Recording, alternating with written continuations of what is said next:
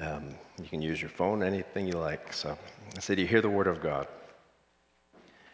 And he said to his disciples, Therefore I tell you, do not be anxious about your life, what you will eat, nor about your body, what you will put on. For life is more than food, and the body more than clothing. Consider the ravens, they neither sow nor reap. They have neither storehouse nor barn, yet God feeds them. Of how much more value are you than the birds? And which of you, by being anxious, can add a single hour to his span of life? If then you are not able to do as small a thing as that, why are you anxious about the rest? Consider the lilies, how they grow. They neither toil nor spin, yet I tell you, even Solomon in all his glory was not arrayed like one of these. But if God so clothes the grass, the grass, which is alive in the field today, and tomorrow is thrown into the oven, how much more will he clothe you, O you of little faith? And do not seek what you are to eat or what you are to drink, nor be worried. For all the nations of the world seek after these things, and your Father knows that you need him. Instead, seek his kingdom, and these things will be added to you. Fear not, little flock, for it is your Father's good pleasure to give you the kingdom. Sell your possessions and give to the needy. Provide yourselves with money bags that do not grow old, with a treasure in heavens that does not fail, where no thief approaches and no moth destroys. For where your treasure is, there will your heart be also. Let's pray. Father, I pray this morning that you would. Um, you would come and, and open the eyes of the blind and the ears of the deaf. Holy Spirit, I especially pray that you would come this morning and that you would bring a conviction of sin. I pray that you would bring a conviction of grace. I pray that you would change us in this time. I pray that this, that this morning would be a life changing morning for some people here. Father, I pray for myself that you would be in my head and in my thinking and in my heart and in my understanding and in my mouth and in my speaking. In Jesus' name we pray all of these things. Amen and amen. Well, I uh, have gotten in the habit of the past few years of starting with a, with a question, sort of to get the, the to, to, prime the pump with, with the, what we're looking at, what we're talking about. This morning's was is an interesting question, and, and I want you to think about this. So the question is basically this: If there was a sin that caused the following things, and by the way, the, if there was a sin that caused the things that I'm getting ready to list you, I got from the National Institute of Health, except for the very last thing on the list, which I got from the Mayo Clinic.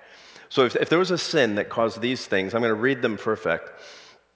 If there was a sin that caused, it's not coming up on my screen. If there was a sin that caused weakened immune system, high blood pressure, upset stomach, anxiety, sort of lost the effect, didn't it? So much for technology. You get my point. If there was a sin that caused all those health issues, inclu- up to and including baldness, would you still do it? I mean, I can see there's a, there's a lot of you who might be doing it now just by the look of your heads, but nonetheless. The point is this is, is, is we're, we're getting we're in Luke chapter 12, and in Luke chapter 12 up to this point, um, remember Jesus started out, the whole thing started with uh, Jesus talking to the Pharisees about hypocrisy. And then he basically, the past couple weeks, we've been looking at two dangers to our faith. The one danger is the threat of persecution or uh, physical threat that, that could sort of knock us off the narrow road to following Jesus. The other, of course, is our possessions, greed. We looked last week at the parable of the rich man and how he just had more than he could ask or imagine, and he had a surplus, and he still, with his surplus, thought, uh, How can I build bigger barns? How can I have more for myself? And if you remember the last line, um, Jesus said, uh, verse 21, he says, So is the one who lays up treasure for himself and is not rich toward God. Now imagine he's talking, Jesus is talking to a bunch of disciples. Many or maybe most of them are poor. And they hear this parable of the rich man about being greedy. And their first thought, if you're like me, is like, Jesus, I'm just worried about surviving. I'm just worried about making, you know, scratching by a living. And I think Jesus is anticipating that response because most people are not like the rich fool who just has so much stuff and, and you're constantly trying to gather more and more and more. It's more like what's going to happen if I don't have my needs met? And he spends an awful lot of time talking about worry or anxiety. And Jesus calls it out as a sin. To worry is a sin. And if it was a sin, so on one hand, you say, I almost need to go back. On, uh, uh, on one hand, um, when you look at all the things that, that are caused here, you would think just because it's a sin, just because it's sort of offensive to God and that, that, it, that it's a, a, a violation of His command, that it would be bad enough. But when you begin to look at how it affects your actual your body, that worry at the end of the day, not only is it a sin, but it just is no good for you. It doesn't help anything. And so the question is, why do we worry so much? Some people are more inclined to worry than others. I don't tend to be a worrier. Other people worry quite a bit. And the question is, how do you deal with it? What do we do? We're going to look at three things this morning. Three things that I think Jesus is going to tell us we need to do. One, we need to divest ourselves of our worry. In other words, we need to get rid of it. We need to, to, to, to just divest of it. We also need to seek God's kingdom instead. And on, then finally, he's going to talk about investing in eternal treasure. So, on one hand, if Jesus has, just told this parable about the rich guy, and, and all the rest of us are going, man, I'm just worried about surviving, he's going to talk about worry and how we get rid of our worry. He's going to talk about the kingdom, and then he's going to move us from being worried about surviving to actually being radically generous. That's a, there's a big difference in those two. So let's jump right in. Let's talk about divesting ourselves of worry. And basically, in verse 22, he says, And he said to his disciples, Therefore, I tell you, do not be anxious about your life, what you will eat, or about your body, what you will put on, for life is more than, than food, and the body more than clothing. Notice where he says, therefore, or another way to translate that would be in light of this. So Jesus is actually referencing the parable that he has just told and that we're supposed to be rich toward God as opposed to laying up treasures in heaven. He says, in, light of this, he says, don't, I, I tell you, do not be anxious. And in Greek, it's literally, do not be worried about your life, what you will eat, nor about your body, what you will put on, for life is more than food, and the body more than clothing. And then he gives two illustrations. He says, verse 24, consider the ravens. They neither sow nor reap, they have neither storehouse nor barn, and yet God feeds them of how much more value are you than the birds? Now it's interesting because Jesus, um, it, he doesn't just say consider the sparrows, or he doesn't say consider the pigeons. Ravens were considered to were in the Old Testament an unclean bird, and they were considered by everybody just to be scavengers and frankly just nasty. And, and no one liked ravens. I don't know if anyone likes ravens now, even. But Jesus basically points to, to, the, to something that no one cared about, no one liked, no one even wanted, and it was unclean according to the law. And he says, Look at the ravens. God even provides for them. They don't have storehouses, they don't have barns, they don't have anything. Remember, the rich man was building extra ones, so ravens don't have anything, and yet God provides for them. Of how much more value are you than the birds? He's using these, he's going from lesser to greater. If God cares for the ravens like that, how much do you think he cares about you? And then before he goes on to the next illustration, he actually asks what I think is a rhetorical question. He basically stops, he talks about the birds, and he says, How much more value are you than birds? And in verse 25, he says, And which of you, by being anxious, can add a single hour to his span of life? In other words, he goes from illustrating this, well, if God cares for the ravens, he cares for you, but then he adds sort of a practical application. Why do you worry when worry doesn't accomplish anything? In the, in the Greek, it's actually interesting because you could translate that either as a span of time or a span of height. In other words, is worrying going to add one inch to your height? Or is worrying going to add one uh, minute to your life? And it doesn't. Jesus says worry does not help. So it, not only is it not a good thing, not only is it a sin, not only does it help us, but it doesn't add any value to our life. And the next question he says, if, which if, if you then are not able to do as small a thing as that, why are you anxious about the rest? In other words, he's saying if worry was, was, was uh, effective enough to help you add a minute to your life, but it can't, why are you worried about all the rest? I mean, it's interesting. If you really, uh, uh, there's a sense in which um, if you're not a Christian and you're looking around, you ought to be, most people ought to be a lot more worried than they, than they are. I mean, the world is pretty big, and the world, from our perspective, seems out of control, and the world is just everything. We have very little control over anything. And Jesus says, if you can't, if you can't even control your own life a little bit, why are you worried about everything else? It just does not work. And then he goes on to talk about the lilies. Notice what he says. He says, Consider the lilies, how they grow, they neither toil nor spin. Yet I tell you, even Solomon in all his glory was not arrayed like one of these. But if God so clothes the grass, which is alive in the field today, and tomorrow is thrown into the oven, how much more will he clothe you, O you of little faith? So, on one hand, um, the, the, word lilies here could you mean any kind of, it means wildflowers. Um, and, and, he says, Look at the wildflowers. And peasants would have gathered wildflowers, not in order to put them on the, the middle of their dining room table. They would have gathered them because they probably couldn't afford wood. And they would gather them and dry them out and bunch them up, and that's what they would use for fuel to, for their fire. And Jesus says, Look at these wildflowers. Look at these lilies and how they're arrayed. Not even Solomon is arrayed like them. And they, the worse than ravens, those are going to be gathered up and burned. And then, of course, he goes the, the less to more. He says, How much more will God clothe you, O you of little faith? In other words, he's not saying that, the, that possessions don't matter. He's not saying that your clothes don't matter. He's not saying that food doesn't matter. He's just saying that there's more to life than those things. In fact, there's, there's more to life than those things. And in fact, God has promised He'll provide those things for you. In other words, if you're worried about surviving, if you're worried about having what you need, God will provide what you need, I think is the basic point here. And he says, so therefore, you don't need to be worried about anything. You see, the opposite of worry is trust.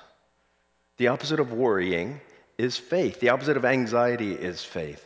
That's what Jesus says. So, you have little faith. If you're worrying, what is your problem? Your problem is unbelief. Your problem is a lack of faith. There's some you don't believe the good that God will provide these things for you.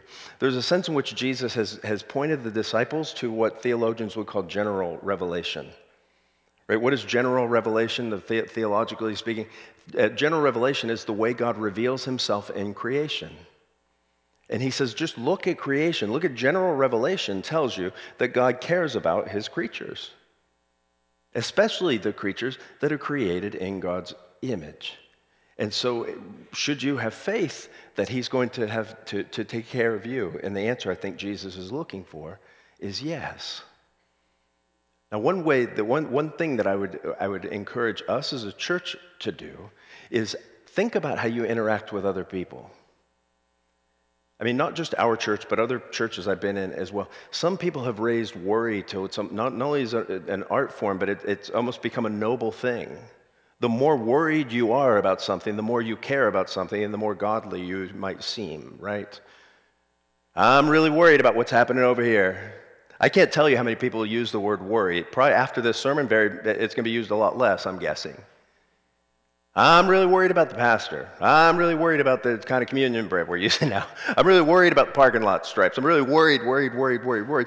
If someone in church comes to you and says, I'm really, you know, I'm really worried about this, the appropriate response, I think, according to this, is for you to say, Know that your sins are forgiven and be at peace.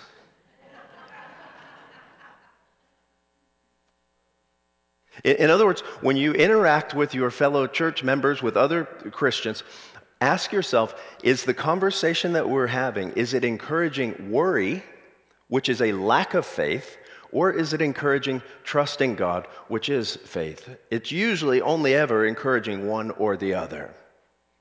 Remember, I told you I'm going through this communication course. One of the things they teach you about all conversations, they're either creating value or they are creating waste.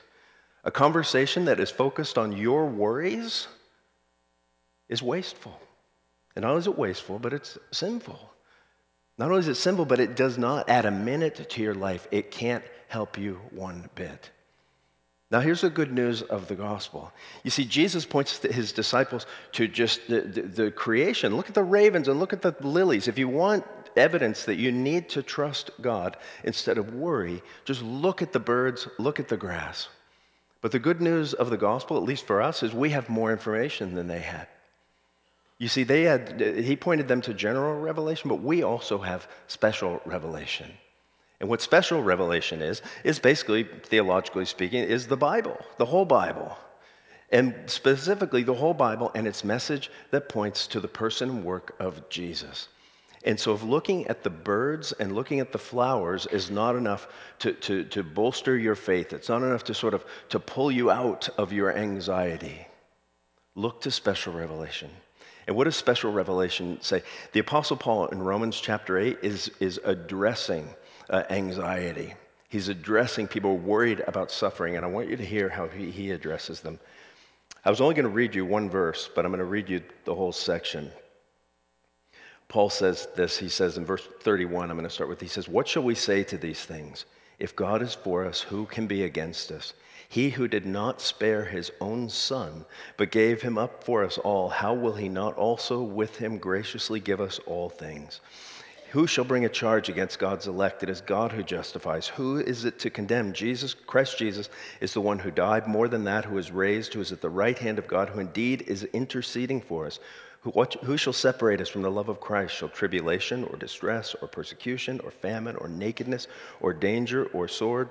As it is written, For your sake we are being killed all the day long. We are regarded as sheep to be slaughtered. No, in all these things, we are more than conquerors through him who loved us. I am sure that neither death, nor life, nor angels, nor rulers, nor things present, nor things to come, nor powers, nor height, nor depth, nor anything else in all creation will be able to separate us from the love of God in Christ Jesus our Lord. And so, if, if looking to the ravens and the grass is not enough to elicit your trust, look to the cross. If you're worried and you wonder, how do I divest myself of this worry? And you look around and you say, well, God provides for the, the animals. If that's not good enough for you, look to the cross. Does God care about me? Does God care about my needs? Does God care about my situation? Does He care about my church? Does He care about my finances? Does He care about my marriage? Is everything going to be okay? I'm worried, worried, worried, worried, worried, worried. Look to the cross and ask yourself the question that Paul asks in Romans 8:32. If he was not willing to spare his own son for you, will he not also willingly graciously give us all things? You see, Jesus doesn't want us to worry because, on one hand, worry doesn't add a, a, a, stitch of time to our life. It doesn't help us at all. In fact, it hurts us and makes us sick on one hand. On the other hand, he offers us something infinitely greater security, and trust, all to be had by faith.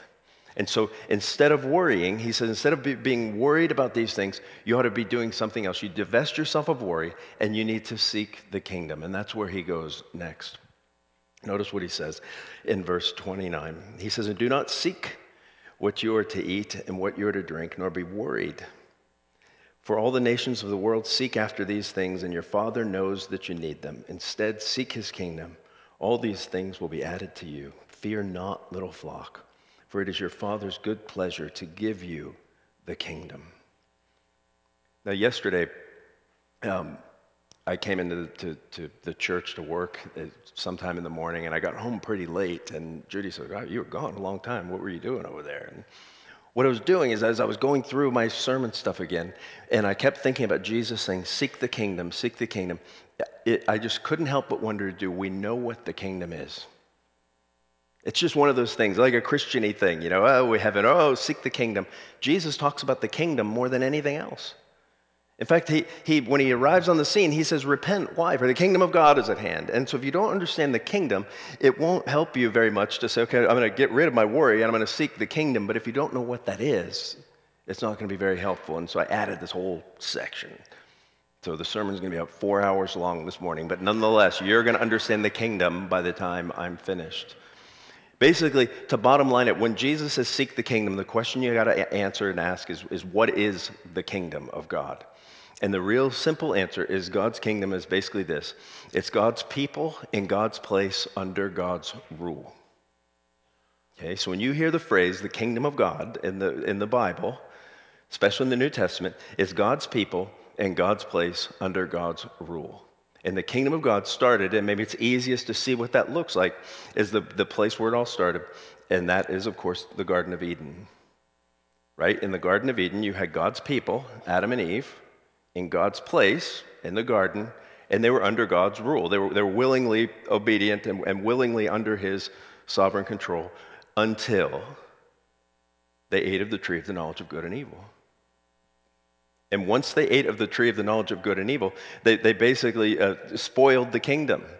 They destroyed the kingdom at some level because now they were alienated from God. They were kicked out of God's uh, place, and they were no longer under God's rule, right? Because they, they sinned. And the rest of the Bible from that point on is about reestablishing what was lost in Eden, God's kingdom. The whole Bible. And so when you get to the end of all history, if you were here during Revelation, the, what, what is the future of all humanity? It's new heavens and new earth. God's people in God's place under God's rule, right? And his place at the end of all time will be new heavens and new earth. In other words, it'll be the whole universe. And if you look it through the Bible, right, as God is sort of be, giving us foreshadowing of how he's going to reestablish his kingdom, you see uh, Israel established, and they go to Canaan. And in Canaan, you have Israel, and with God, so you have God's people in Canaan, in God's place in the promised land, and they are under God's rule. Remember, He gives them the law. And ultimately, they build a temple, and the temple is God's people go to God's place and they exercise and they're underneath His rule. And so the question is when Jesus says the kingdom is here, seek the kingdom, what is the kingdom now? Well, if you remember, Jesus in John chapter 2, among other places, told us that he replaces the temple. In other words, what is God's place when Jesus arrives? God's place when Jesus arrives is Jesus himself. In other words, the, the, the place where you find the kingdom of God now is the person of Jesus.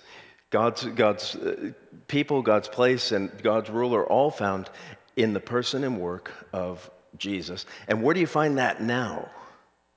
What now is God's people in God's place and under God's rule? Well, it's where Jesus dwells by his Holy Spirit, and that ultimately is the church of Jesus. In other words, the kingdom of God, the, the, the, the prim, primary outworking of the kingdom of God is the local church, God's uh, people in God's place under God's rule. In, in and by the person and work of Jesus as the Holy Spirit works in them. So when Jesus says, Seek the kingdom, at some level, he's saying, Seek me. When he says seek the kingdom, at some level, he's saying seek God's people in God's place and to, be under God's rule, to obey me, right? That's why the whole Sermon on the Mount is all about what it looks like to be under the rule of this great king named Jesus.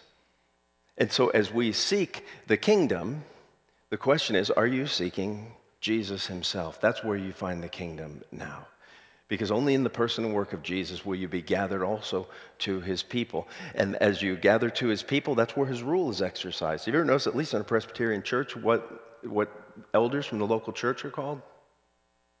They're not just called elders, they're called ruling elders.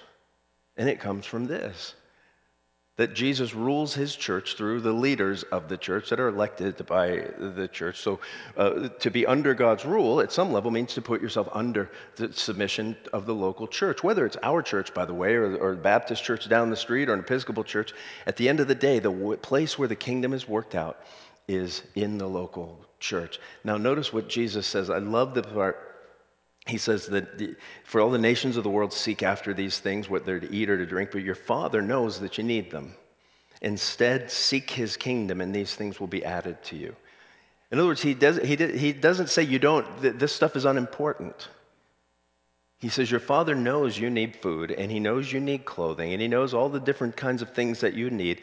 He says, But seek after the kingdom the establishment of God's rule in the world, the, the, the, spread of God's rule in the world through the proclamation of the gospel, through calling people to be under God's rule, through living out the gospel, and all these things will be added to you. And you know, here's how you know that Jesus knows that that's not really an easy thing to do. And I, I had to laugh when I read this the, fir- the first time. Have you ever seen the, uh, um, the, the, I think it's a Geico commercial, where, it, it says, Pinocchio would have been a horrible motivational speaker, right? And Pinocchio's standing in front, and he's like, You're good enough and you're smart enough, and his nose keeps growing. Jesus isn't like that. Jesus tells us to seek the kingdom and it'll be added to you. Have faith, though you have little faith. He tells us all this thing. And then he doesn't say, now go out and kill them, you lions. You're all a bunch of wolverines. Nothing can touch you. Go out and do it. He says, seek the kingdom of God. And you can just imagine the people going, What in the world have we gotten ourselves into? And instead of calling them bears or lions or wolverines, he says, Fear not, little flock.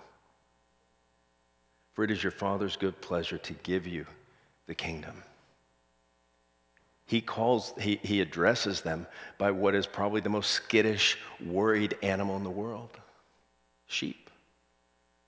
He says, Fear not, little flock.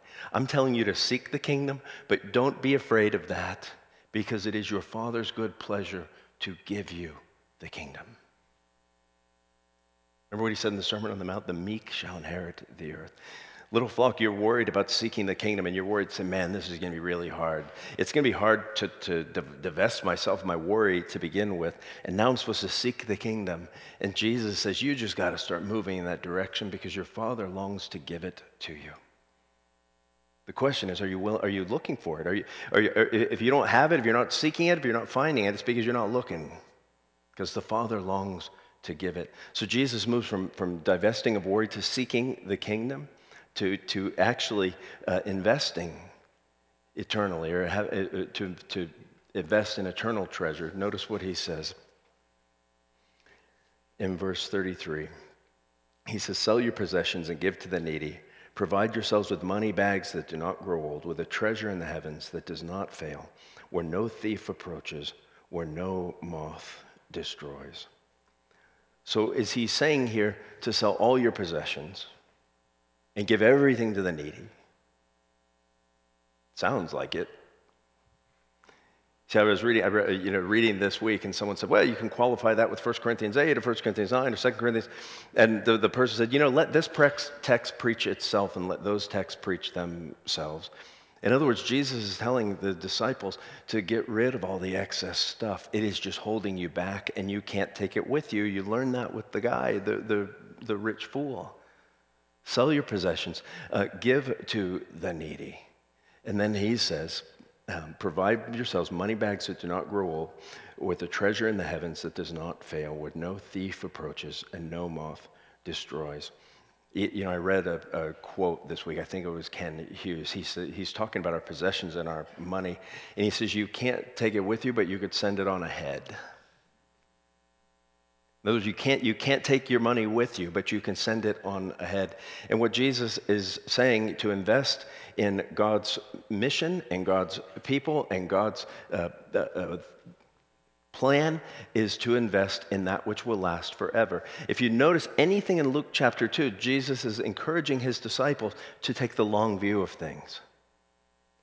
To take the long view of things. To take, when you're going to be a hypocrite, he says, take the long view because ultimately that everything will be revealed. If you're going to be greedy, take the long view because you could die tonight. If you want to, to use your resources in such a way that will actually uh, gain for you treasure in heaven or God's approval of those things in heaven, he says, think long term. Invest in God's plan and God's mission because those are the things that are going to last forever. That our, our possessions and the things that we gather here, eventually someone else will inherit them. And the question is, what is, what, what is you doing with your things? What are you doing uh, with your possessions, with your money? And, you know, I, before I forget, I make, we, we do sermon questions every week that some of the community groups use, and they're always on the, not on the Welcome Center straight up, but right back here. Um, we made 400 copies this week. There's so much stuff here, there's a lot more. So, whether you're in a community group or not, you might want to pick up a set of the sermon questions and look at them this week because it really starts to ask questions about uh, what are we doing with our stuff? Where do you invest your, your time and your treasure now? What percentage of your income do you, for example, give to church and to Christian ministries and causes that, at least according to Jesus, ultimately are what's going to matter in the end versus not? You see, Jesus' application at the very end of this is interesting he says in verse 34, he says, For your treasure is, there will your heart be also. Where your treasure is, there your heart will be also. You see, on one hand, um, you, you, know, if you, if you want to check yourself and ask yourself, um, am I, it, where am I on the, am I worried or anxious, or am I trusting Jesus and having faith? Well, the, the two places to check on, both, on those questions are basically number one is your heart, and number two is your bank account. Right? Number one, your, your heart. You, are you anxious or are you trusting? You, you know that. Now, the question are you, are you anxious or are you trusting? Look at your bank account. What does your bank account say about what your God is? You see, when you worry about something, whatever you're worried about, that in the moment becomes your God right then. That is the thing that rules you. That's the thing that controls you. That's the thing that tells you what to do. And I remember hearing Tim Keller say one time that we all give effortlessly to our gods. We give effortlessly to our gods. So think about what do I give effortlessly to? And that may be a problem, unless it is God's plan, God's mission. And one of the things that's interesting here is we always say where your, where your, if you want to see where your heart is, just look where your treasure is. And Jesus actually reverses those in this instance. He says, where your treasure is, your heart will be also. And there's an aspect here in, in which that which we invest in, our heart follows behind our investments. And I am sure I've told this story before a number of times. Every time I talk about giving, but Katie the cat. Do you remember Katie the cat? Okay, good. Most of you don't. On one hand, that's really discouraging. On the other hand, makes my life easier this morning. I used to travel quite a bit as a church planter, I'd travel over the country, and we lived in Capitol Hill, and I would call home. And I remember calling home, and Judy said to me, Tommy, the girls found a kitten in Volunteer Park. And I immediately said, Don't name it. And Judy said, Katie. That's what they named it. Oh. And I said, well, what are you going to do? She said, well, I'm going to get it some shots. I get, you know, we have to keep it now. And I'm like, uh, yeah, we have to. I'm, I'm in Atlanta or someplace. Um, okay. When I got back, Judy told me, she said, well, you know, Katie's pretty expensive. How, how expensive could it be for a stray cat to get shots? And I forget the exact, it was two or three hundred dollars for this cat that we did, I didn't want it. And the, my first question after the, uh, learning that Katie had cost $300 was Did we get a collar? Why would you want to get a collar for a cat that you hope run away? Well, because I've made such a sizable investment in this cat now, I'm not going to lose it. This cat is like the Queen of Sheba now. She has my money, and because she has my money, she has my heart. So ask yourself this Do you want to be more invested in your church? Invest there. Invest your money there. Invest your heart there. Do you want to be more, eh, more concerned about world missions? Start investing your money in world missions. And you know what? The more money that you invest in world missions, the more you will start following what's going on in the world, particularly with the groups that you are, are investing in. So, as we think about all of, of these things, uh, Jesus has taken us from, from not just being not being worried, but actually to investing. And I'd ask you as you leave this place today, consider where are my primary investments and are they eternal? Think about that. Let me pray for us. Father, I pray this morning as we um, talk about anxiety. I mean, it's, it's interesting to go from anxiety to radical generosity in the same passage, and yet that's what you do, Jesus. And I pray that you would take us to that place as well. That, that as, as, we as a church, we have needs just like everyone else. I pray that people would be radically generous here. I pray that people would be radically generous in our community as well. I pray that our church would be known for that. In Jesus' name we pray. Amen and amen.